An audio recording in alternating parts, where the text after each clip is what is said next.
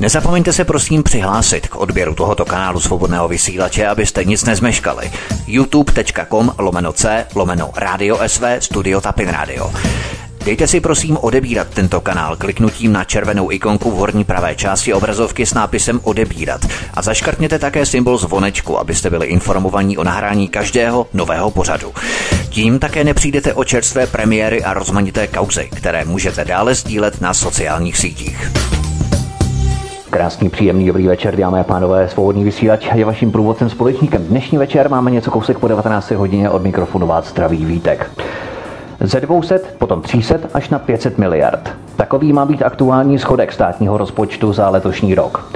Ministrině financí zahnutí ano, Alena Šilerová nejprve novelu zákona projedná s koaličním partnerem a do konce měsíce ji předloží poslancům.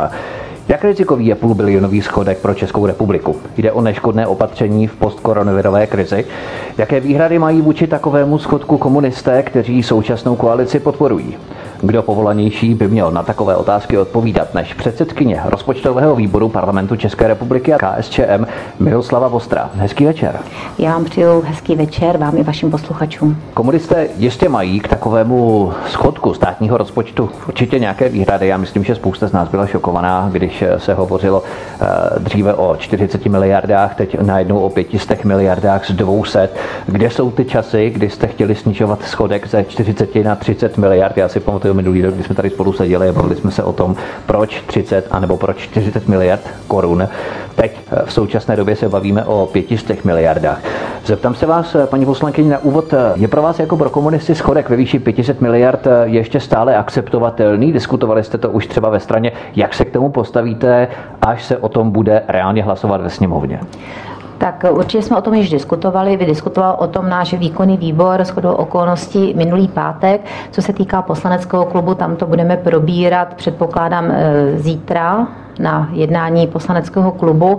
A jestli je akceptovatelný, víte, ono nejde ani tak asi a prioritně nejde o to, jestli je rozpočet minus 400, minus 500, minus 600. Každý, každý si určitě uvědomujeme, že máme za sebou část nějakého období, nějaké období v souvislosti s koronavirem nás ještě čeká, že ty ztráty ekonomické, ten útlum ekonomiky byl velký, že se vypla ekonomika v podstatě den ze dne, tak to určitě sebou nese eh, nějaké náklady i do budoucna budoucna ale spíše to, co nás zarazilo, chcete-li překvapilo, tak to byla vlastně rychlost eh, té další novely státního rozpočtu.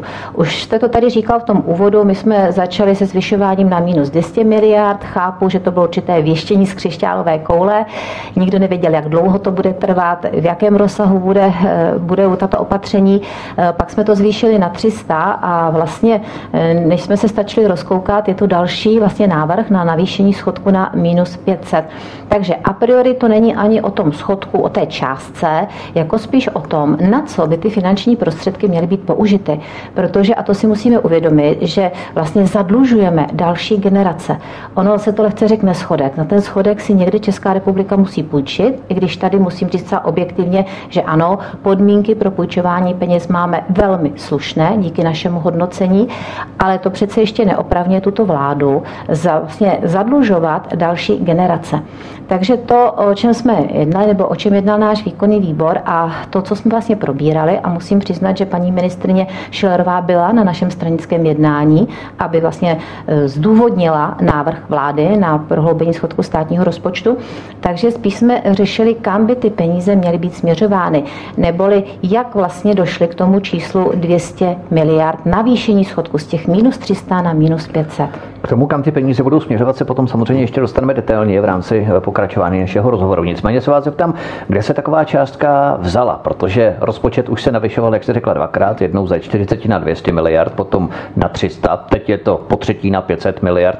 Jste přesvědčená o tom, že za takovou částkou stojí řekněme, precizní kalkulace, racionální hodnocení, pragmatický odhad skutečně té podpory české ekonomiky, který se nám vrátí potom, i když budeme zadlužovat ty další generace.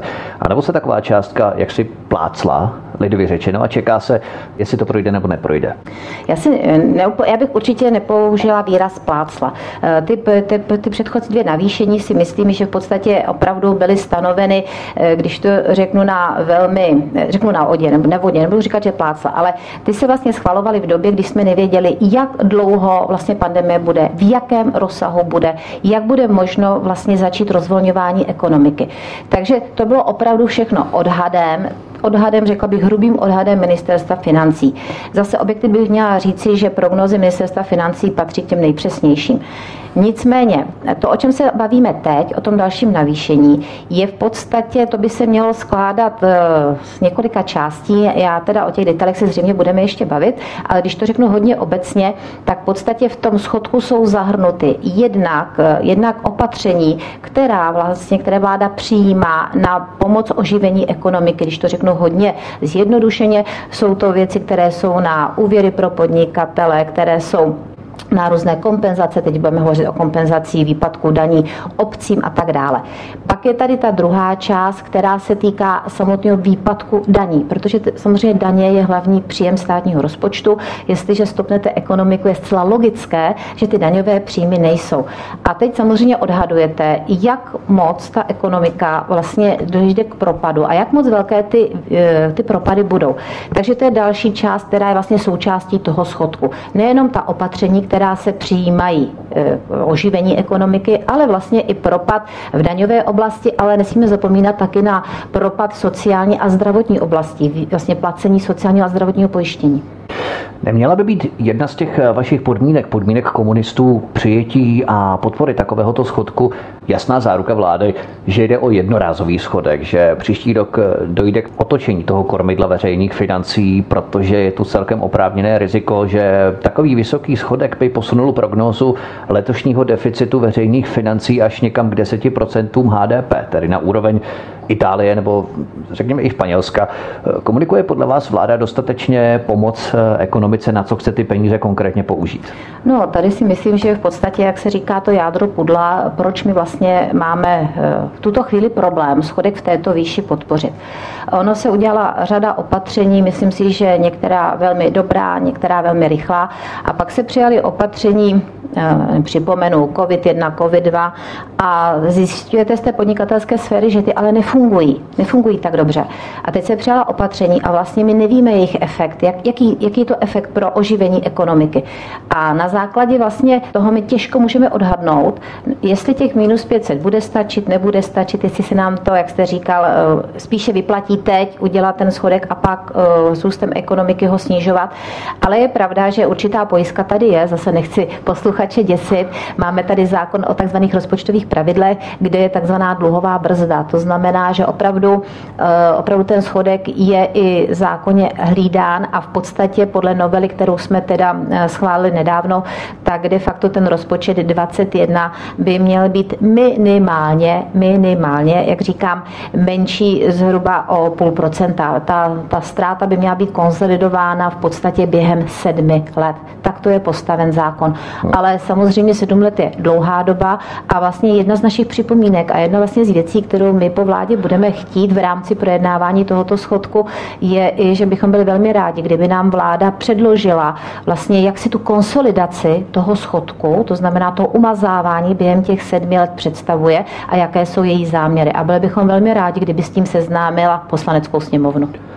Když to počítám, tak eh, půl procenta z 500 miliard, myslíte? To znamená ano. 5 miliard je 1%, takže 2,5 miliardy to není moc. Tedy, ano, v rámci to snižování moc, toho státního rozpočtu. Já jsem říkala, že to je minimálně, ano, to je minimálně. My samozřejmě, eh, myslím si, že také to je jedna otázka, už jsem se o tom zmínila v úvodu, že stát si na to musí půjčit. Takže zase samozřejmě hmm. otázka je, eh, v jaké budeme kondici. Zatím, co jsem koukala na rating, tak nás hodnotí jako velmi stabilní výhled. Ano. Je to teda dáno tím, že vlastně se očekává v roce 2021 už růst ekonomiky po tom propadu, který je, takže zatím se držíme velmi dobře, proto také ty relativně nízké úroky, za které si můžeme ty peníze půjčit, ale ani ta náruč na to půjčování není určitě bezbřehá. Takže tady si myslím, že i ta vláda vlastně, ať chce nebo nechce, bude tlačena i okolnostmi, okolnostmi k tomu, aby ten schodek, eh, co se týká vlastně přípravy rozpočtu 21, pokud možno co nejvíce snížila.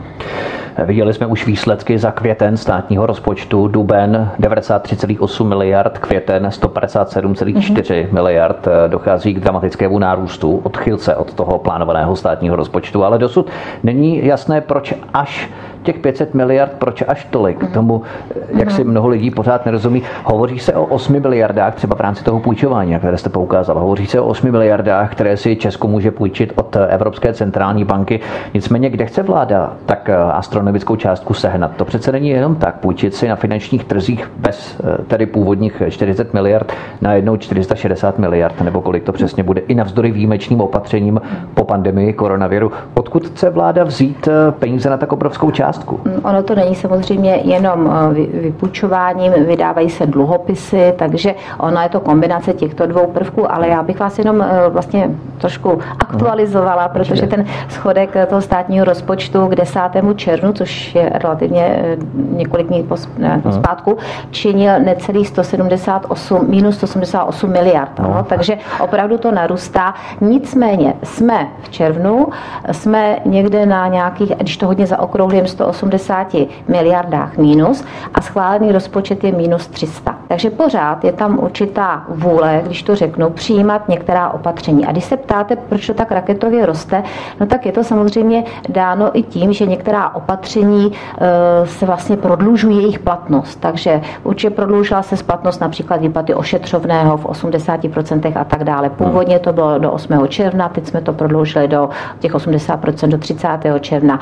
E, dále se prodlužuje, prodlužuje se doba e, karanténní, výplaty, e, přestože už vlastně školy byly otevřeny pro první stupeň, tak to není povinnost. První od Marie Terezy nemáme povinnou školní docházku. Nicméně chápu, že rodiče, když jsou s dětmi doma, tak mohou čerpat opět ošetřovné, mohou čerpat opět karanténu a tak dále. Takže ono vlastně tím, jak se prodlužují i tato opatření, tak samozřejmě tím ten schodek narůstá. Zrovna tak jako narůstá tím, že teď nedávno jsme vlastně odpustili, odpustili podnikatelům eh, platbu sociálního a zdravotního pojištění. To znamená, že je výpadek vlastně i v těchto, i v těchto segmentech a ten výpadek se odhaduje zhruba na 13 miliard. Takže vlastně ta, ta některá eh, opatření se prodlužují ty termíny, no a samozřejmě tím narůstá ten schodek státního rozpočtu. Otázka je, zda je, je ta správná cesta šetřit na lidech, když to tak řeknu mm. velmi zjednodušeně, mm.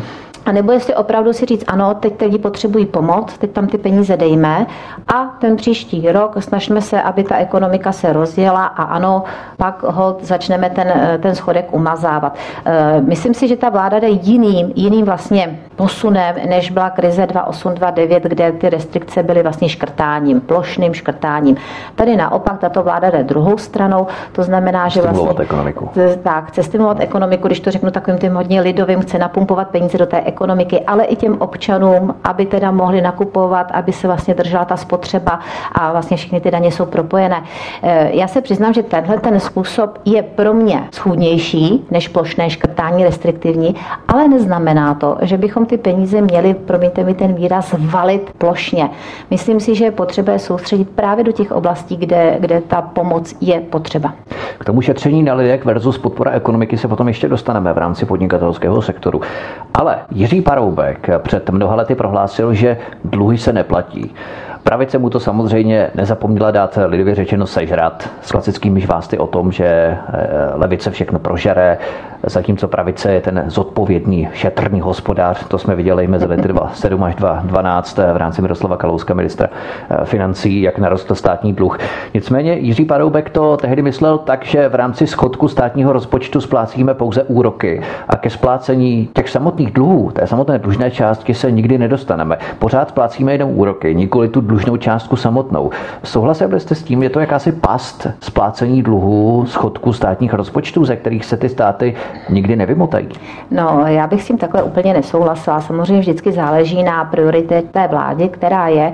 A je pravda, že my třeba máme teď poslanecké sněmovně vlastně v rámci rozpočtových pravidel, které se budou projednávat, eh, tak tam máme jedno takové ustanovení, to znamená, že v podstatě eh, kdykoliv státní rozpočet eh, skončí ziskem, a musíme říct, že v minulosti skončil s ziskem, tak ten zisk bude použit výhradně na umazání dluhu. Takže to se nám teď dostává dostává v podstatě do legislativy. Předpokládám, že, že s tím nebude mít nikdo problém, abychom to tam schválili jako poslanecká sněmovna. A to si myslím, že po těch letech, promiňte, 30 letech od roku 89, že to vrátím, tak to je takový první krůček k tomu, aby právě se umazávaly i ty dluhy. A to si myslím. Taky přebytkové rozpočty před rokem Tak, tak, ale ano, ale neměli jsme to v tom zákoně, takže ano. to bylo přesně ono, že se to zase jaksi rozpustilo, nebylo to na, na uhrazování těch dluhů, toho schodku, ale de facto jsme to vlastně, nechci, že proinvestovali, projedli, ale prostě se to utratilo jinak. No. Když to tady přímo je v tom zákoně, že jakmile skončí rozpočet zisku, tak ten zisk bude směřován jen a pouze na úhradu dluhu.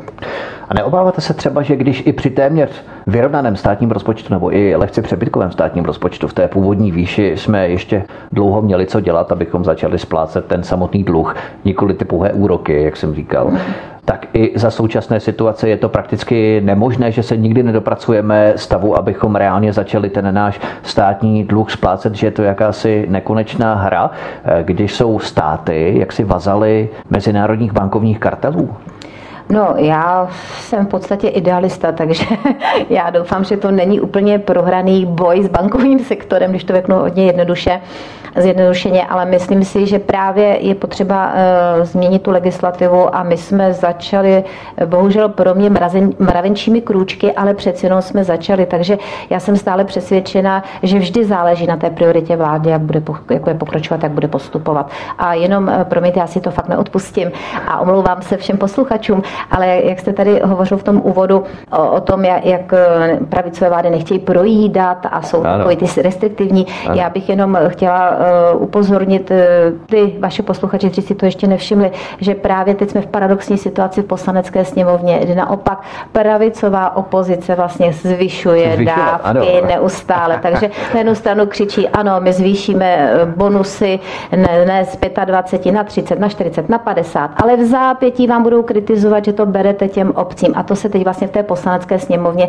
odehrává. Takže paradoxně bych řekla, že eh, pravicová opozice v této době dává daleko levicovější z jejich pohledu návrhy než samotná levice, ale samozřejmě eh, myslím si, že bohužel i oni si uvědomují, že kdyby na ty návrhy byly schváleny, tak ten schodek je daleko větší. To byla velmi trefná připomínka. Já bych eh, nerad ten váš idealismus rozbourával, ale není to tak, že vlády jednotlivých států si mohou dovolit provádět jenom taková opatření, která jim dovolí banky, u kterých jsou ty vlády zadlužené, takže moderní ekonomické otroctví v podstatě na úrovni státu.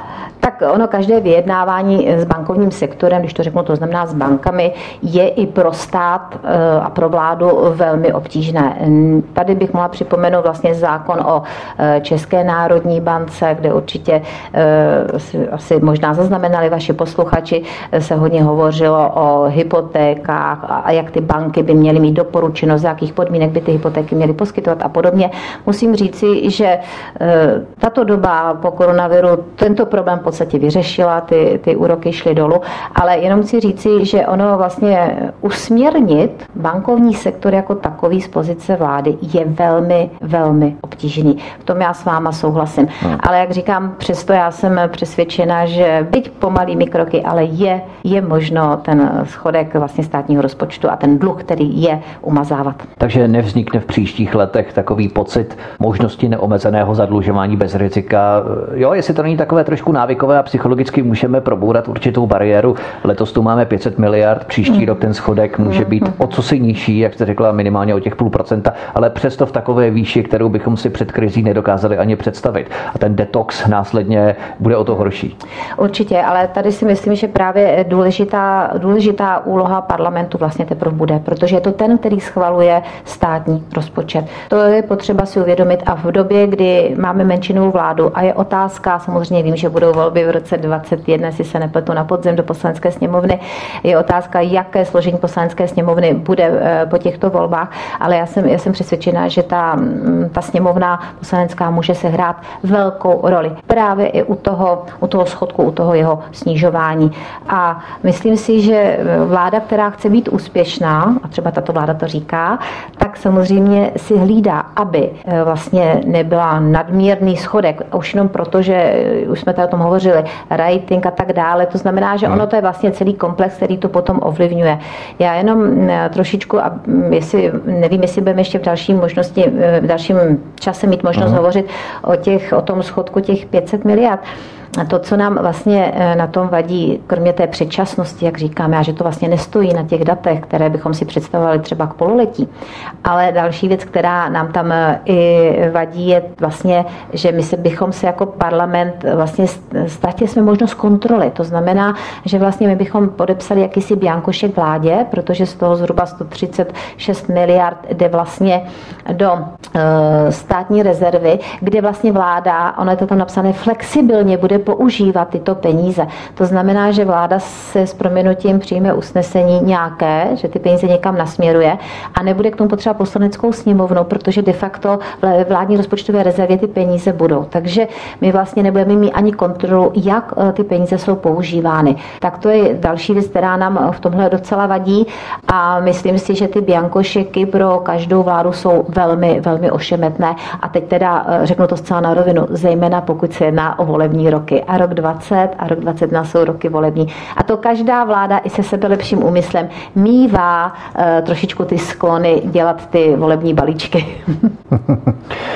To je pravda, protože blíží se volební rok a tady se můžeme obávat, že by ty peníze mohly jít na opatření nesouvisející s podporou ekonomiky, že by Andrej Babiš s hnutím ano mohl ty výdaje použít na cokoliv a schazovat to vlastně na krizi způsobenou koronavirem, že oni si už takhle zajišťují vlastně peníze, které použijí před volbami. No, v podstatě eh, je to tak. Já tady samozřejmě nechci nějakým stylem fabulovat, ale na druhou stranu jsem v té politice dost dlouho, abych si o tom Jasně. dělala iluze. A my teď stojíme teď mezi... nemáte My teď, ne, ideál já mám pořád, ale proto jsem taková smířlivá a myslím si, že potřeba, pokud už ten schodek by měl být v takové výši, tak by mělo být jasně řečeno, že tolik a tolik finančních prostředků je určeno pro investice, protože to je ten hlavní motor ekonomiky a jejího oživení. A samozřejmě chápu, že vzhledem k tomu, že jsou výpadky, jak jsem říkala, v sociálním zdravotním systému a tak dále, že stát bude muset více přispět krajům na sociální služby a tak dále. To je zase druhá stránka. Ale nemůže to být tak, že rozdáváme dárečky v nějakých navýšeních, které s proměnutím projídají tuto částku na úkor té částky, která by měla oživit tu ekonomiku. Hovoří Miloslava Vostrá, předsedkyně rozpočtového výboru parlamentu České republiky za stranu KSČM. Od mikrofonu a zdraví vítek, svobodný vysílač je vaším průvodcem dnešní večer. Po píšnice pokračujeme dál. Hezký večer. Miloslava Vostrá, předsedkyně rozpočtového výboru parlamentu České republiky za stranu KSČM, je hostem u nás na svobodném vysílači od mikrofonu a zdraví vítek. My jsme se bavili, že má vláda nějaký konkrétní plán o tom, jak chce tak obrovské prostředky vracet, jak umořit takové dluhy, jak vrátit vývoj trajektorie státního nebo řekněme veřejného druhu na sestupnou relaci vůči hrubému domácímu produktu. Má vláda tedy takový, jak jste řekla, těch sedm let na to, aby konsolidovala ten veřejný dluh? No, eh, tak samozřejmě v obecné rovině eh, vám odpoví každá vláda. Budeme investovat, roztočíme kola ekonomiky a tak dále a tak dále. To, co, jestli má nějakou konkrétní vizi, nějaké konkrétní, bych řekla, reformní kroky, protože to není jenom o tom ad hoc teď něco udělat, tak eh, zatím to jsem příliš nezaznamenala a proto v podstatě my i chceme nebo požadujeme jako KSČM, aby vlastně ta vláda seznámila, seznámila nejen poslaneckou sněmovnu, ale i občany, jak má promyšleno, že v následujících sedmi letech ten schodek začne snižovat. Protože něco jiného jsou obecné proklamace, tam asi, když pořád o těch investicích nahoru dolů, to asi nikdo neřekne, že ne, ale na jaké konkrétní programy to jsou, jaká odvětví konkrétně to budou, protože si myslím, že ta doba vlastně těch, promiňte mi, plošných podpor je vlastně za námi. To bylo určitě v tom počátku, určitě ano, ale teď už jsme se někam posunuli, takže víme, že některá odvětví potřebují větší pomoc, větší impulzy, větší stimuly. Některá zase si vystačí sama a stačí mi menší. Takže říkám, tady já už bych eh, pro tu plošnost celá nebyla a tady by mě opravdu zajímaly kroky, které vláda například eh, plánuje pro rok 21, 22, 23, 24. Myslím si, sice byť to, byť to vlastně jakoby trošičku přesahuje to volební období té této vlády, ale co si budeme povídat, preference ANA jsou neotřesitelné, bude to pořád silný politický hráč, zřejmě i po volbách, ať se mi to líbí nebo nelíbí. A myslím si, že eh, jako taková by, jako si to vizi, zejména je třeba predikce ministerstva financí, eh, ministerstva pro místní rozvoj, což je partner obcí a měst. Myslím si, že, že by opravdu bylo dobré, kdyby nás s tím seznámili bez těch obecných floskulí, které se říkají. Tady je možná i problém, trošičku problém v tom, že oni modelují i další prognózy ohledně sezónních chřipek a sezónních eh, příchodů právě z nových vln koronaviru, takže nemůžeme konkrétně chtít po vládě, aby nám třeba narýsovala určité prognózy, když nevíme, zda třeba nebudou následovat druhé, třetí, čtvrté vlny koronaviru. Tak určitě ano, Zase. ale na druhou stranu eh, je určitě potřeba připravit několik opravdu, eh, bych řekla, velkých reform, a otevřeně řečeno, ta, ta vláda, promiňte mi ten výraz, na ně ani nešáhla. Dlouhodobě se hovoří například o udržitelnosti důchodového systému, Hmm. A víme velmi dobře, že začnou chodit, máme na to možná 30 let, 2030, eh, takže ani to ne, eh, tak za nějakých 10-15 let začnou chodit silné ročníky v podstatě eh, do důchodu, začnou dostávat penze a my už teď musíme vědět, anebo říct těm lidem, jak vlastně na tom budou, jako jak bude průběžný systém, jak se změní parametry a tak dále. A to jsou věci, které ale také se objeví vlastně v tom státním rozpočtu pro ty následující roky. A to, promiňte, to se musí řešit bez ohledu, jestli bude druhá vlna, třetí vlna, či kolikátá vlna, eh, jak si právě, právě teď, teď vlastně se dostáváme k tomu, že za, za koronavirus eh, se dá schovat spoustu věcí a neřešit spoustu věcí. A myslím si, že je i na nás eh, politicích, abychom, abychom přece jenom jak si zůstali nohama na zemi. A ano, co se týká koronaviru, teď jako se to rýsuje, určitě víme, ale co se, nesmíme to přece zaměňovat s tím, co tady problémy byly už před koronavirem a ty problémy nebyly řešeny. V rámci toho důchodového systému to je zase další věc, otázka, jakým způsobem lidi motivovat k tomu, aby si sami spořili na důchod, když i tak mají našporované rozpočty, musí platit hypotéky mm. za bydlení, protože to bydlení je velmi, eh, řekněme, kritická mm. záležitost v této době a tak dále. To znamená, že ty důchody eh, nemůže stát příliš zvyšovat jaksi spoluúčast občanů mm. na mhm. splácení mm. důchodů. To je samozřejmě další věc, o tom bychom mohli debatovat dál a dál. Ale v rámci toho koronaviru to je pravda, protože tady riskujeme to, že se koronavirus stane takovou spásnou záminkou, na kterou se svede veškerý neúspěch způsobený současným, řekněme, kasínovým systémem kapitalismu, když to takto postavíme. Mm-hmm. Sama víte, že dříve se to svádělo na komunisty, všechno, všechny nezdary, vládní mm-hmm. nezdary. Ještě 30 let po plišáku. Mm-hmm. Příliš prší, můžou za to komunisti, je velké sucho, můžou za to komunisti. A teď tou záminkou bude koronavirus. Všichni se kolektivně zadlužíme v rámci státního rozpočtu, napůjčujeme si stovky miliard každý rok. Proč? Protože koronavirus. Riskujeme tady třeba tohle? No, já si myslím, že samozřejmě ty sklony tady k tomu, že prostě budou. já jsem přesvědčená, že, že ano, že, že se to čas od času, promiňte ten výraz, se to bude zkoušet a je na nás, abychom řekli ne, tohle s tím nesouvisí a tohle by se muselo řešit stejně a tohle musíme řešit tak a tak. A já si myslím, že, že je právě i na nás politicích, abychom jakoby byli tím zrcadlem té vlády a řekli, tak tady stop, my to vidíme jinak.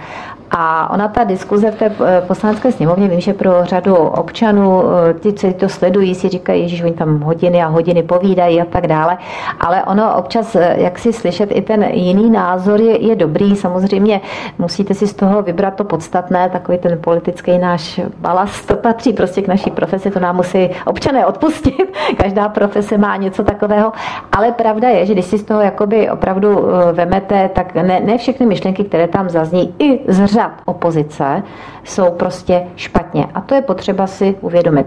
A pak takové to hraní si na tu politiku, že dobře, sice sama můžu souhlasit, ale chci si to podat já a teď se předhání, kdo to dá první, kdo to nedá první.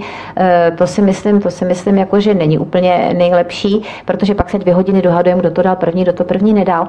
Ale já tady zase musím říct, abych byla úplně objektivní, že většinou, když eh, opoziční strany, když dáváme nějaký návrh, tak samozřejmě nemusí být legislativně úplně v pořádku pořádku, protože nemáme ty právníky, nemáme ta ministerstva, ty úředníky, aby to připravili. Takže ono možná někdy je nelogické, že vlastně jeden návrh, který dají jakoby opoziční, se nepodpoří a v zápětí se předloží v podstatě stejný, ale když se podíváte na ten text, tak zjistíte, že on už tak zase úplně stejný není, protože ta provázanost, zejména s jinými předpisy, se těžko, když nemáte k tomu opravdu ty právníky a ten aparát, tak se to dost těžko vyhledává. Legislativně je precizovanější. No, přesně tak. Jo. Takže ono zase nedá se to úplně všechno paušalizovat. A já si myslím, že o tom ten, o tom ten život je, že prostě každá paušalizace je škodlivá. Jak jsme už říkali, dříve jsme tu vedli debaty o deficitech, jestli 40 nebo 30 miliard. Teď máme před očima naprosto jiný obrázek. Bavíme se, jestli 300 nebo 500 miliard. Hmm. Byli jsme jedničkou v Evropě v rámci schodku státního rozpočtu. Teď otáčíme kurz skoro až na druhou stranu toho pomyslného peletonu. Ale i tak jsme dosud měli velmi nízký poměr zadlužení k HDP. Není to takovou naší výhodou, že si teď můžeme dovolit se zadlužit trochu víc, levněji si půjčit na finančních trzích a podle některých odhadů i tak skončíme mezi pěti nejméně zadluženými zeměmi v Evropě? Tak určitě, protože samozřejmě naše výhoda byla to, že, že jsme patřili opravdu k těm nejméně zadluženým, byť to možná na té vnitropolitické scéně tak nevyznělo. E, druhá věc je, a my jsme se o tom eh, vlastně v tom úvodu moc nebavili, jsme se bavili o té hmm. vlastně vnitro státní politice, ale musíme si uvědomit, že my jsme ekonomika hodně otevřená, což jsme teď také zjistili, když zavírají různé automobilky a podobně. A také záleží samozřejmě na ekonomickém vývoji v sousedních zemích. A tady je e, samozřejmě problém v tom, že ty padají do těch dluhů daleko více, taky ten dopad eh, koronaviru na ně byl poněkud silnější. A teď samozřejmě oni se budou zadlužovat. A zadlužují se také velkým tempem. A tudíž my přesto, že teda hovoříme o minus 500 a je samozřejmě otázka, zda eh, takový schodek bude schválen zrovna, eh, zrovna tento týden nebo nebude, do toho konce června nebo nebude schválen do konce června, to je ještě otázka, ale pravda je, že pořád patříme k těm nejméně zadluženým. Proto i ten rating, to znamená to, za co nám půjčují, ta naše schopnost splácet ty dluhy, když to řeknu česky, ten, co to ten rating je, mm-hmm. tak musím říci, že se vlastně pořád drží velmi, velmi vysoko. My i potom propadu těch 10% se vlastně dostaneme na těch odhadovaných nějakých těch 36,9, což vlastně máme ještě zdaleka nedosahujeme, jak se říká, té dluhové brzdy a možná i posluchači zaznamenali, že i ze silné ekonomiky, nebo ty, za které se považují, jako je Německo, eh, tak vlastně mají neskonale více finančních prostředků, které vlastně vráží, když to řeknu lidově, do té ekonomiky. Takže já si myslím, že ta naše pozice není vůbec špatná a záleží jenom na nás, zda vlastně zůstaneme na ty špici těch států v Evropské unii, a nebo zda se, promiňte mi ten výraz, utrhneme z řetězu a budeme stále kupit větší a větší schodky s tím, že si budeme zdůvodňovat, ale musíme rozjet ekonomiku. Ono, sice tady máme třeba jednotný evropský trh, ale možná třeba tato situace nastimuluje a bude mít příznivý vliv na domácí ekonomiku ve smyslu vnitrostátní ekonomiky, vnitrostátních firm, tuzemských firm, tak to je lepší, no. než eh, tu přeshraniční spolupráci právě, jo? protože jak jste řekla třeba ty automobilky a prostě takové ty globalizované řetězce, ty přece jenom krachují a ty zisky tam nejsou tak velké, eh, na rozdíl třeba právě od té lokální ekonomiky, která třeba bude posilovaná. Ne? No, to je právě, si myslím, že, že vlastně, jestli něco ta doba pozitivního ukázala, tak to je, že vlastně eh, české firmy, český člověk je velmi vynalezlý nalézavý, velmi přizpůsobivý a že po tom počátečním šoku, když si vezmete, kolik těch malých firm najednou vlastně předělo výrobní programy, aby uh-huh. to mhm. bylo na ochranné pomůcky a tak dále, začaly vymýšlet nové technologie, tak já si myslím, jak se dřív říkal, zlaté české ručičky, že tohle ukázalo, ano. že ten potenciál u vlastně našich lidí, ne, našich malých podniků, našich podnikatelů je velký, ale my bohužel většinou jak si narážíme pak samozřejmě na to, co čemu se říká nedovolená podpora, jako ze strany vlastně Evropské unie, takže ty programy, to je to, o čem jsme se hovořili, podle mě musí být cíleny právě na ty malé a střední české podniky, protože to jsou ti, kteří jsou největší tahouni a nejvíce můžou rozjet a nejrychleji jsou přizpůsobiví rozjet tu ekonomiku. A to si myslím, že je potřeba na, to, na, na tyto firmy se zaměřit a pokud možno, pokud už teda um, máme programy na podporu ekonomiky, tak přesně do těchto malých firm. Do malých českých firm, kteří za prvé jsou i pružnější v zaměstnávání, ve výrobě. No tomu teda teď už bych se musela i odskočit k jinému tématu, které určitě není předmětem našeho rozhovoru, ale pak ta diskuze o například českých potravinách v obchodních řetězcích. Ano, ano, to je další velké téma. Nicméně v rámci těch českých malých firm k tomu se ještě dostaneme, ale já bych ještě rád dokončil to zadlužování na finančních trzích, řekněme. Nestratíme potom třeba tu výhodu, vidíme to třeba u Maďarska nebo Slovenska, které ještě nešermují tak vysokým deficitem jako my, ale protože neudávají zatím nic, žádné konkrétní číslo, tak už přišli o výhled, co se týče ratingu země, a nebo dokonce v případě Slovenska byl rating už snížený a to jsou na výrazně nižším ratingu, než je Česká republika. A to se samozřejmě promítá i do vnímání zahraničních investorů, kteří poptávají nebo kupují státní dluhopisy, o kterých jste se zmínila. Ale když hovoříme o těch 500 miliardách, nestratíme potom tu výhodu relativně levně si půjčovat na finančních trzích? Já si myslím, že ne, protože musíme si uvědomit, že co se týká vlastně kapitálového trhu, tak ten je velmi citlivý i v podstatě, abych, abych to úplně přiblížila, na to, co vlastně i mediálně řeknete, když to přeženu. To znamená, že pokud eh, paní ministrině financí eh, řekla, že eh, v zákoně o České národní bance bude možnost, aby Česká národní banka kupovala státní dluhopisy, tak to je, není to tam ještě, ale to, to už je... tak stimulovat trošku jako marketing. Tak, ale to už je signál vlastně pro ty kapitálové trhy, že aha, tak my když budeme půjčovat, tak prostě pořád je tam nějaká záruka, že o ty peníze nepřijdeme. Hmm. Jo? Takže hmm. on, to je obecně, ten, ten kapitálový trh je velmi citlivý, vzpomeňte si, stačí výrok nějakého politika no, a burzy se nám rozkolísají nebo naopak stoupají. Takže to je vlastně taková kategorie, bych řekla, sama o sobě, co se týká kapitálového trhu. Takže já si myslím, že, že to, že vlastně tadyhle eh, vlastně říkáme, říkáme, jak asi ten schodek bude, jak ho chceme, aspoň v obecné rovině, umazávat v příštích letech, tak i díky tomu si podle mě držíme za tímto velmi dobré hodnocení, to znamená stabilního vývoje, což si myslím, že jsme i jako zatím jedna z mála zemí. Ona, když to bych se vrátila do minulosti před koronavirem, když už to tak musím říci, tak řada zemí Evropské unie vlastně patřila k těm stabilním ekonomikám. To ohodnocení měla velmi vysoké. Kromě Itálie a najdou se tam ano. pár takovýhle. V tuto chvíli, tuto chvíli vlastně je to tak, že tím, že my jsme vlastně byli málo zadlužení, můžeme si půjčovat, ale tím, že vlastně říkáme, ano, náš schodek bude takový a takový, což je nějaký poměr k HDP, ano, tak ten kapitálový trh na to reaguje, reagují na to i ty ratingové společnosti a v podstatě eh, oni tam mají několik, podle čeho oceňují, jsou to inovativní prvky a tak dále, což mimochodem také oceňují. A v podstatě se držíme pořád té kategorii stabilní vývoj, takže nám pořád vlastně eh, dávají velmi dobré hodnocení a proto vlastně ty peníze na to půjčení jsou levné. Takže se nemůže stát, že česká vláda si začne půjčovat za více peněz a o to více narostou ty náklady a ten výsledný dluh, protože třeba v příštím roce bude ta nabídka státních dluhopisů ještě větší, protože je tam splatný velký objem státních hmm. dluhopisů a ten deficit může být velmi podobný jako tento rok. Já si myslím, že pokud vláda nepodlehne, nepodlehne to, o čem jsme tady hovořili, to znamená, že všechno bude schovat na koronavirus a bude si půjčovat, půjčovat a půjčovat, tak si myslím, že jsme schopni to dobré hodnocení opravdu udržet. Ale to je i role právě poslanecké sněmovny při schvalování eh, schodku státního rozpočtu a hlavně přípravy rozpočtu pro rok 2021 a střednědobých výhledů 22 a 23. Takže to je taková trojčlenka, nebo řekněme fiskální trojčlenka, která závisí na růstu ekonomiky, vývoji salda vládního sektoru a úrokové sazby.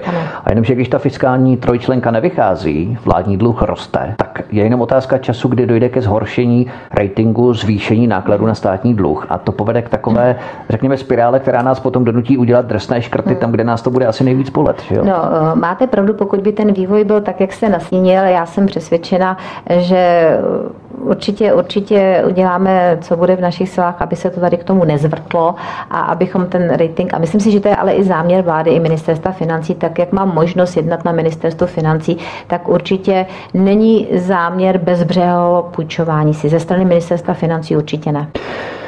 Pojďme ještě na další téma ohledně těch malých českých firm, protože mnozí ekonomové si stýskají nad tím, že lidé, myslím teď běžní zaměstnanci, si Eh, během růstu a řekněme relativního blahobytu neodkládali na stranu každý měsíc pár tisíc korun takzvaně na horší časy, aby mohli sanovat případný výpadek příjmu, které s koronavirem přišly, nebo který s koronavirem přišel.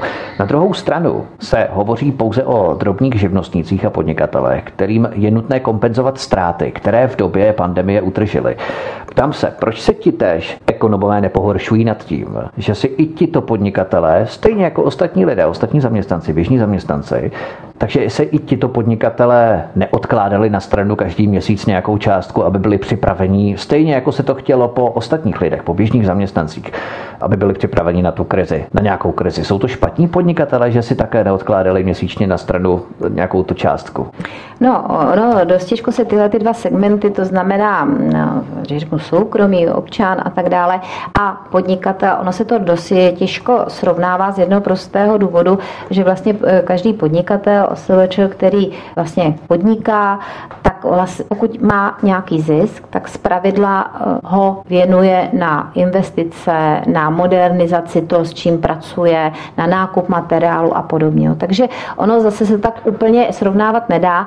Nicméně, víte, ona samotná problematika OSVČ, no, je problematika velmi složitá a to, promiňte mi to, ta paušální, ten paušální bonus byl v podstatě zvolen proto, že dělá to nějakou jinou metodou, by bylo administrativně náročné a také samozřejmě nám šlo o ten čas. Takže proto se zvolila tato metoda. Eh, bylo tam teda, byly tam nějaké, nějaké malé, malé eh, podmínky k tomu, se kterých se nakonec ustoupilo, takže, takže ve finále stačilo nějaké čestné prohlášení.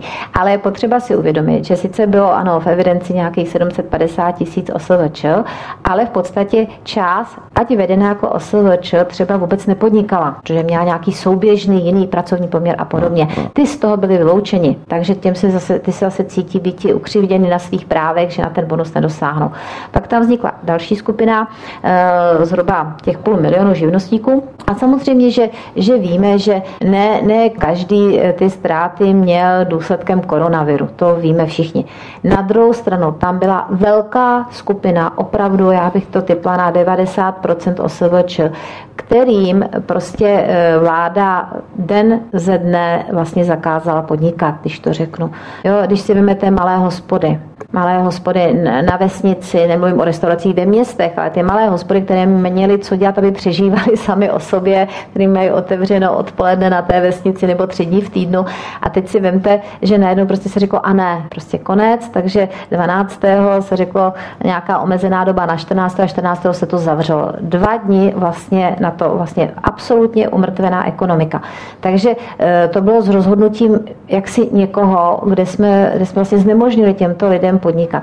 Já samozřejmě to, co nastalo, to znamená eh, v průběhu měsíce března, popravdě řečeno, eh, jsem to moc nechápala, protože ať je to, jak je to, dobíhaly tam platby za únor, to je jedna věc, a druhá věc je, do půlky března ti lidé samozřejmě mohli podnikat a tu práci vykonávat. Takže jestliže někdo 20.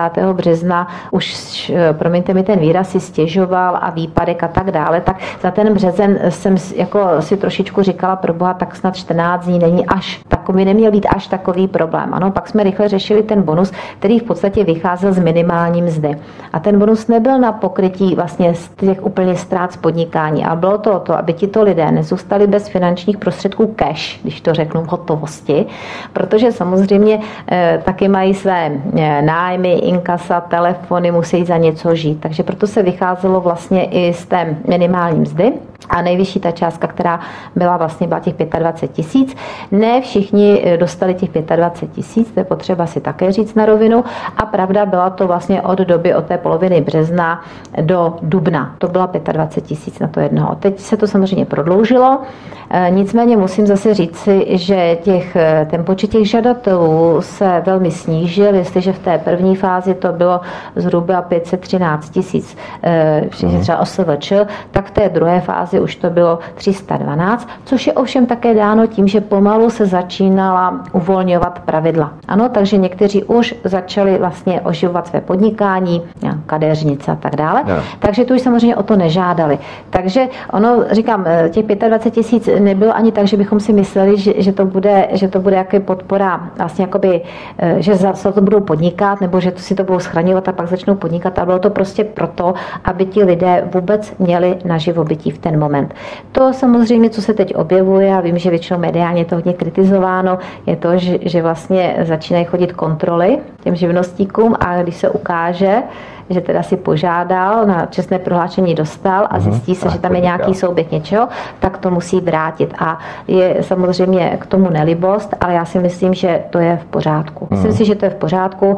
Prostě ten stát by neměl eh, těch černých pasažérů, kteří tam jsou, se začalo množit hodně a myslím si, že je to právě ten stát, který měl kontrolovat, komu ty peníze jdou. A upřímně řečeno, když je vyplatíte někomu, kdo je nepotřebuje, tak ten, kdo je potřebuje, dostane o to méně. Hmm. Tak to si myslím, že není úplně férové. Samozřejmě. Já jsem tady právě nadhodil to srovnání mezi ani ne tak osobeče, jako spíš firmami versus eh, hmm. běžnými zaměstnanci. Protože jestli to není tak trochu nefér vůči běžným zaměstnancům, kteří nedostanou vůbec nic, kteří nemají nárok na nic. Eh, samozřejmě pravice by namítala, že podnikatelé dávají lidem práci a pokud nebudou podnikatelé, nebude práce pro zaměstnance. To sice ano, ale my tu spíš hovoříme o, jak by to řekl, privatizace zisků versus socializaci ztrát. Když mají podnikatelé zisky, když jsou v plusu, když jsou v zelených číslech, státe nesahají na nás, ruce pryč od nás, jsou to naše peníze, ale když jsou v červených číslech ve ztrátě, tak najednou natahují ruce, státe kompenzuj ty naše ztráty, nahrať nám ty ztráty, dej nám peníze. Takže opět privatizace zisků a socializace tak. ztrát. Mm-hmm. Je to fér vůči běžným uh, zaměstnancům? Já Proč? rozumím, co tím chcete říct, ale na druhou stranu je to v podstatě tak, a to je potřeba si uvědomit, že ty kompenzace a ty podpory, které šly, když budu říkat podnikům, korporacím, firmám, SROčkám a akciovkám a podobně, eh, tak vlastně eh, oni nešli stoprocentně. To je potřeba si uvědomit, že i, ten, i ta firma tam nesla svůj díl svůj díl nákladu, který byl. A o co šlo prioritně eh, vlastně nám, kteří jsme podpořili ty různé možnosti, eh, tak šlo o to, aby v podstatě ta firma se eh, musí zaručit tím, že, že prostě nepropustí ty lidi. Jo, nám šlo o ty zaměstnance, kteří tam jsou paradoxně. Takže, takže ve své podstatě všechny ty prostředky, které dostali za antivirus a no, jedna, covidy. antivirus dvě, covidy, Jasně. tak šly v podstatě, covidy byly spíše na, na, nejdřív na provoz a potom teda spíš na tu podnikatelskou záležitost a jsou to teda úvěry, to je potřeba si uvědomit, že jsou to půjčky. Co se týká antivirusu, tak to je vlastně, to je vlastně ta pomoc z těch 80% na platy těch zaměstnanců, což ale je to až potom, co jsou vyplaceny, kde je ta záruka toho, že teda ty zaměstnanci dostanou ty peníze do ruky. Takže je to 80%, to znamená, že pořád je tam nějaký 20% eh, k tíži, k tíži vlastně toho podniku. A je potřeba si uvědomit, že vlastně ta zátěž, která vznikla, i, ty, ta ekonomická zátěž, se vlastně eh, musí rozdělit v té společnosti pokud možno co nejrovnoměrněji. To není možné, aby to vždycky odnášela pouze jedna skupina. Hovoří Miloslava Vostrá, předsedkyně rozpočtového výboru parlamentu České republiky za stranu KSČM. My si zahrajeme písničku a potom vstoupíme do poslední části, stručnější nebo kratší části našeho rozhovoru. Příjemný večer. Miloslava Vostrá, předsedkyně rozpočtového výboru parlamentu České republiky za stranu KSČM, zůstává stále naším hostem u nás na svobodném vysílači od mikrofonu má zdraví Vítek. Další věc. Už eh, několikrát jsme zmínili, že by vláda měla jasně vysvětlit, na co tak obrovský balík peněz půjde, jaké programy, jaké plány a jaké investice. Teď už eh, víceméně opouštíme tu první vládní krizi, kdy bylo nutné řešit hotovosti ve firmách, projekty jako antivirus a úvěrové programy covidy, eh, o tom jsme se bavili těsně před písničkou. A v této fázi půjde už o klasickou fiskální stimulaci. Jaká je vaše osobní představa, samozřejmě hrubá představa nebo představa i KSČM, třeba pokud jste o tom se až do takové úrovně bavili, jak by se vláda měla zachovat nyní? Kam by ta pomoc měla směřovat nejvíce podle vás? Eh, to, co si myslím, eh, já to řeknu, to zní zase velmi jako kliše obligátně, ale ať se to komu líbí nebo ne, tak eh, kromě samozřejmě sociální a zdravotní oblasti, protože tím, že jak už jsem to tady říkala, v počátku jsou tam výpadky ve výběru, pak došlo také k odpuštění pladeb a podobně. Nicméně nechceme, aby se ty služby omezovaly, co to sociální no. služby, terénní pracovníci a tak dále. Takže je potřeba v první fázi vidět, že je finančně zajistit tyto dva sektory. Zdravotní zdravotnictví a sociální oblast, aby nám neskladovali to. Ty tak, přesně tak. Takže to je jedno, kde teda ten stát bude muset hodně, hodně zafinancovat. Eh, bude to dělat samozřejmě i prostřednictvím krajů, protože ty jsou také zodpovědné za sociální služby a zdravotnictví. To je jedna věc. A ta další záležitost, která si myslím, že by měla být prioritní, to jsou právě ty obligátní, neustále skloňované investice, investice, investice. A myslím si, že prvním krokem, který by vláda měla učinit pro rok 20 a už se tak začalo dělat, což si myslím, že je v pořádku. Je tam spoustu projektů, které mají připraveny obce, ať jsou to školy, školky, rekonstrukce bytu, ale třeba čističky a podobně. A ty obce splnily všechno, co splnit měly ten, eh, do toho programu, to znamená všechny podmínky, všechny parametry mají, akorát v těch programech nebyly peníze. Úplně nejrychlejší cestou je ty peníze dát do těch programů a těm obcím Eh, ty peníze poskytnout, aby mohli v podstatě ty, investita, ty investiční akce realizovat. Protože tím podpoříte i vlastně eh, rozvoj eh, regionální ekonomiky, protože určitě pokud máte nějakou školu v nějaké obci, tak si neveme s proměnutím pokrývače od někud no. tamhle z moravských hranic, když je to třeba v Aši. Jo. Takže, ty kraje asi nejlépe vidí, kam investovat právě tak, v tom a vidí to ty obce a vědí to ty kraje. To znamená, že tam já bych viděla opravdu masivní podporu na investice. Ono už se o tom i mediálně hovořilo. My jsme teda, eh, byl to jeden z našich požadavků pro rozpočet 21, ale samozřejmě situace se změnila a to je eh, vyšší podpora například silnic druhých a třetích tříd eh, na infrastrukturu, ale i vlastně to, o co nám jde, je, aby obce, které vlastně teď mají rozdělány investiční akce a ze svých prostředků, ne z dotačních prostředků, aby je nemuseli zastavovat. Protože to je přesně ten, to jsou vlastně ty vládní investice, které vy tam dáváte, protože tím, že obec bude opravovat, teď si vymyslím školu, tak na to potřebuje ty firmy, dodavatele a tak dále. Ty mají práci, protože mají práci a zakázky, které zaplaceny, tak můžou zaměstnat lidi. A de facto vlastně ten koloběh toho, jak tu ekonomiku oživit. Takže myslím si, že většinově by to měli zajistit sociální zdravotní systém, protože jestliže se počítá s nějakým návratem druhé, třetí vlny koronaviru, je potřeba, aby tyto systémy eh, byly, byly opravdu stabilizovány a byly v pořádku. Ukázalo se, jak je dobře, že naše systémy vydržely, vydržely vlastně to, co se s koronavirem děje, například třeba od Itálie, kde teda totálně skolaboval. Je teda pravda, že my jsme ty restrikční opatření dělali daleko, daleko razantněji a brzo. A pak ty investice, a říkám, a nemusí to být zrovna stavby dálnic a silnic, ale jde o to, aby tam vlastně byla eh, ta vyšší přidaná hodnota, to znamená klidně malé akce a pro ty právě ty menší firmy a tak dále. Takže já si myslím, že tam bych soustředila teď pokud možno eh, co nejvíce finančních prostředků. Jsou to konkrétní akce, kontrolovatelné akce, transparentní akce a dá to práci firmám, zároveň ano. občanům. Ano, zaměstnanci firm taky potom něco kupují, to znamená, Přesně že... Přesně tak, to je prostě ten koloběh neustálý. Přesně tak. Ono v té Itálii to je taky trošku eh, zajímavé, protože tam se teď vynořily spekulace o tom a řekněme odůvodněné spekulace hovořil třeba o tom i poslanec Vittorio Garby, eh, který se nechal slyšet s tím, že mnohé nemocnice označovaly eh, všechny zemřelé pacienty za to, že zemřeli na COVID-19, aby právě dosáhli na vyšší kompenzační mm-hmm. bonusy, finanční bonusy právě z krizového fondu ministerstva zdravotnictví. Jo, takže ten počet těch je, zemřelých pacientů tak, na koronavirus byl daleko právě, menší. Jo. Tak, to je právě takový, jako bych řekla, trošku zakopaný pes. Já rozhodně nejsem odborník, ani se za něj nepovažuji. Nicméně ze zdravotníky, s kterými jsem já měla možnost mluvit, tak eh, zpravidla oni jako říkali, no tak jako říká se, že umřeli na covid, ale my radši říkáme v souvislosti s covidem. Ty pacienti byli nějakým stylem prostě oslabeni už předtím, eh, většinově, neříkám, že to byli všichni. A já si myslím, že eh, jako občan, prostě vás fakt nejsem odborník, ale jako občan si myslím, že ono to vykazování eh, může být, zejména v tom počátku, možná mohlo být trošičku, trošičku zkreslené i samotnými zdravotníky, protože možná, možná ta metodika toho, jestli vykázat, že umřel na covid nebo na nějakou vážnou nemoc a, a prostě se přidružil že k tomu, to, to, to si myslím, že asi, já říkám, nejsem odborník, ale myslím si, že ta čísla taky úplně zejména z počátku, než, než nás to zaskočilo, všechny překvapilo a tak dále, že jsme určitě, eh, bych té, za tu přesnost její bych taky asi ruku do ohně nedala, teda to řeknu zcela otevřeně jako občan.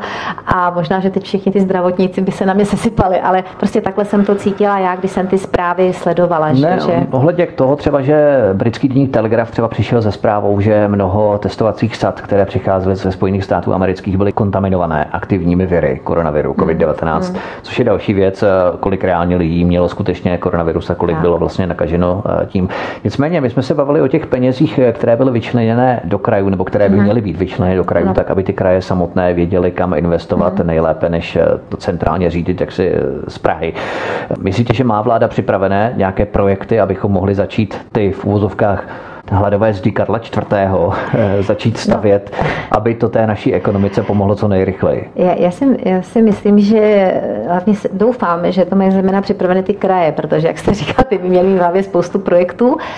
A co se týká té vlády, eh, víte, já doufám, že mají a doufám, že nás tím seznámí v poslanecké sněmovně, protože to v podstatě souvisí i s tou kompenzací těch ztrát, jak říkám. Ano, to je prostě v ruku v ruce. Ta ekonomika je úžasná v tom, že je velmi provázaná, že jedno ovlivňuje druhé hmm. a vždycky, jestli si někdo myslí, že tady ušetřím a bude to v pořádku, tak zjistí, že na druhé straně yes. zase jiná daň se mu navýší. Takže, jako tak, ano, takže v tomhle je to, je to přímo fascinující a říkám, předpokládám, předpokládám, že, že vláda nás těmi projekty, projekty seznámí. Vím, že se bude určitě posilovat eh, fond eh, dopravní infrastruktury, vím, že má naplánovo posilovat eh, fond rozvoje bydlení, vím, že má na plánu posilovat i ministerstva, jako ministerstvo životního prostředí v souvislosti s čističkami a tak dále.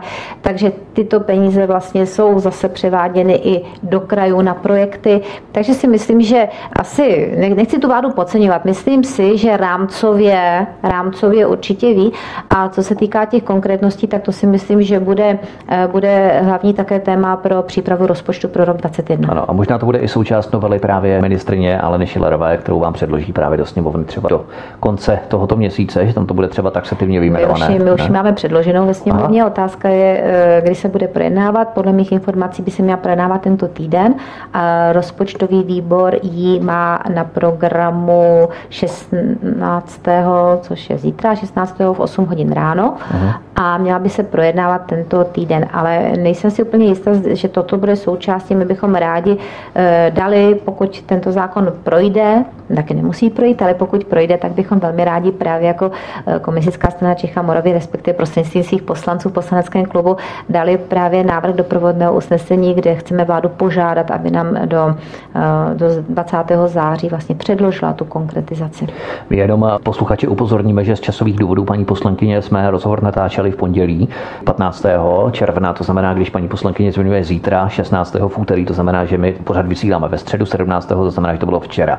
Takže tak, včera 16. to bylo projednávané, to znamená, že my v době natáčení toho rozhovoru ještě nevíme, eh, jakým způsobem to bude zítra probíhat. Eh, každopádně poslední otázka. Eh, když tady budeme mít rozpočet 500 miliard, nehrozí, že tady budeme mít příliš mnoho natažených rukou, že každý sektor uvidí příležitost o to říct si o nějaké peníze a bude velmi těžké potom odlišit, kdo ty peníze skutečně potřebuje a kdo ne.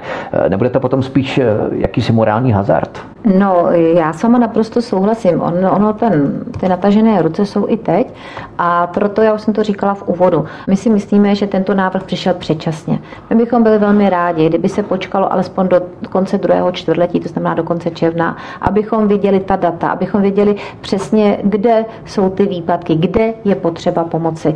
Protože to daleko více pak právě rozlišíte to, co jste říkal. Jenom ty natažené ruce, které využívají situace mezi těma, který opravdu, opravdu jsou v krizi a potřebují pomoci. Teď zatím ta data jsou odhadovaná a my si prostě myslíme, že kdyby taková, takový návrh, dejme tomu novely státního rozpočtu, eh, přišel třeba začátkem září, to znamená vlastně po relevantních datech za druhé čtvrtletí, po datech, které jsou k srpnu a na kterých se vlastně bude zakládat rozpočet 21, ano, tak si myslíme, že tedy kdyby přišlo, eh, přišla vláda a řekla, ano, věci se mají tak a tak, tohle odvětví, ano, to jede, tady je potřeba z těch a těch důvodů pomoci, tak si myslím, že by eh, ta diskuze byla daleko jednodušší. Vy tady hovoříte o srpnu 2020, kdy budou předložené nové plány na rozpočet 21. Vy poslanci si asi moc neodpočinete tedy před prázdniny. No, já si myslím, že co se týká, co se týká prázdnin, poslanecká sněmovna je podle svého harmonogramu měla jedna do půlky července. Už koncem vlastně srpna eh, začíná harmonogram další, dalšího jednání druhého poletí eh, poslanecké sněmovny a víte, tady já bych řekla, že eh, určitě co se týká rozpočtového výboru, tak byl stav nouze, byl stav legislativní nouze a když si vemu, že nějakých 60-70% všech těch novel v legislativní nouzi vlastně prošlo rozpočtovým výborem, kdy jsme opravdu museli jednat eh, velmi rychle. To znamená, že vláda zasedala, přijala něco, přišlo nám to v půl desátý večer, tam jsme dostali termín, že to do druhého dne máme projednat. Takže eh, opravdu musím říct, že, že přesto, že poslanecká sněmovna jako každý úřad měla omezený provoz, tak co se týká speciálně členů rozpočtového výboru, tak musím říci, že, že ty, od, ty oddech opravdu neměli a možná se sluší i tímto jim poděkovat, protože musím říct, že v rámci možnosti ta účast byla eh, velmi, velmi dobrá vždy a eh, také vlastně tito lidé byli i na všech jednání poslanecké sněmovny, byť byla v polovičním počtu právě proto, že, že vlastně řada těch zákonů se týkala ekonomické oblasti. Takže pro nás to rozhodně klid nebyl. Vůbec se tím nestěžuji, jenom říkám, že, že prostě takhle se věci mají a tím, že vlastně rozpočet, rozpočet na rok 2021 se vlastně už začíná projednávat v těch obecné rovině právě co se týká toho schodku vlastně už během prázdnin a letních měsíců, takže očekáváme, že ta jednání budou pokračovat i během července a srpna. Když hovoříme o létě, o letních měsících, o prázdninách, byť už dávno nechodíme do školy, takže to je takové zajímavé, že my dospělí pořád hovoříme o prázdninách. Možná eh, to s tím, že máme ty děti, tak to pořád tak nějak jako, pořád to k tomu směřujeme. To je pravda. Tak ta vaše dovolená nebude asi moc dlouhá, že letos? Já, já mám... Abych věděl, kdy se vám nesmím ozvat. Jak jo, jo, jo, já, já, mám, já mám eh, plánováno pět dní, mám plánováno pět dní dovolené v kuse a no. takže si myslím, že, že si to užiju. Plánujeme to s dcerou a, a s rodinou ještě, takže eh, na to se docela těším a já jsem takový ten typ, co ano, jede do zahraničí, nicméně mám ráda ten baťužek na zádech a tak jako si to projít a pokud možno se dostat i do míst, která nejsou úplně turisticky vyhledávaná, takže sice nevím samozřejmě eh, nějak, nějak jsme v nějaké době, tak ještě uvidím, protože bych to měla mít v červenci těch pět dní, tak hmm. uvidím ještě, jak, jak to bude možné uskutečnit tu cestu, či, či ne, nebo jak omezit, uvidíme, ale musím se přiznat, že se na to docela těším. Tak třeba vás potkají někteří z našich posluchačů na Českých horách s Baťuškem. Neposunulo poslední otázka, neposunulo třeba i ta jednání v rámci koronaviru, kdy jste museli spoustu jednání provádět formou videokonferencí, tak neposunulo to do určité formy, kdy si můžete i v podstatě z toho vytvořit výhodu i pro nekoronavirové krize, potom i v rámci videokonferencí, že v podstatě můžete i tu logistiku zjednodušit tímto způsobem? Eh, tak určitě. Ona na to reagovala samozřejmě i poslanecká sněmovna, to znamená možnosti vlastně dělat videokonference, protože, co si budeme povídat, ten systém je tam, je tam dost složitý. Eh, vím, že jednání rozpočtového výboru, byť byla neveřejná, tak jsme se snažili, aby byly vyslány na streamu, aby je mohli občané sledovat, byť nemohla veřejnost teda do poslanecké sněmovny jako do instituce jako takové. Jasně. A musím říci, že třeba já osobně nejsem rozhodně žádný technický typ, to teda musím přiznat.